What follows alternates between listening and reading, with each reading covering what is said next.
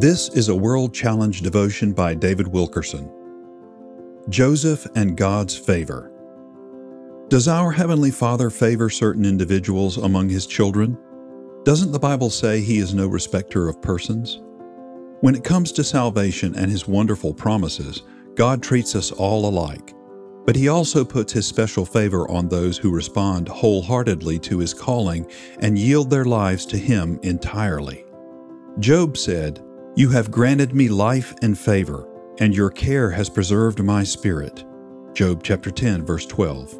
David said, For you, O Lord, will bless the righteous, with favor you will surround him as with a shield. Psalm chapter 5 verse 12. Our heavenly Father puts a special garment on those who completely give him their hearts.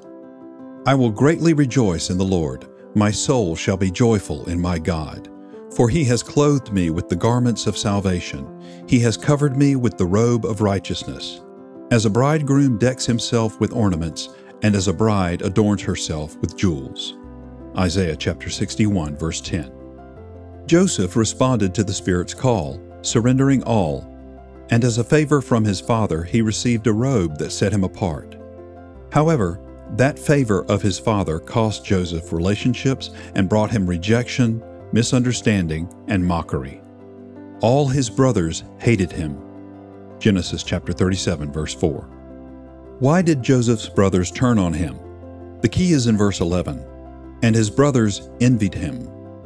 When they saw the robe Joseph wore, they knew it spoke of favor and righteousness. They hated it because it reminded them of the Spirit's call they had rejected. Joseph was a reproach to their half hearted lifestyle. You see, Joseph's brothers indulged in petty talk and self centered living. Their hearts were occupied with lands, possessions, the future, but Joseph's were elsewhere. He spoke of the things of God, of supernatural dealings.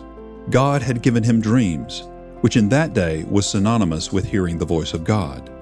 Lukewarm believers around you will want to talk about their cars, houses, and jobs but you'd rather talk about eternal things, about what God is saying to you. Soon you'll become a reproach to their half heartedness. They will envy you because you represent the call of the Holy Spirit they are tuning out. Yes, Joseph was of a different cloth, and that difference made him hated and envied among his brothers. Beloved, the same will happen to you if you are sold out to Jesus. World Challenge transforming lives through the message and mission of Jesus Christ.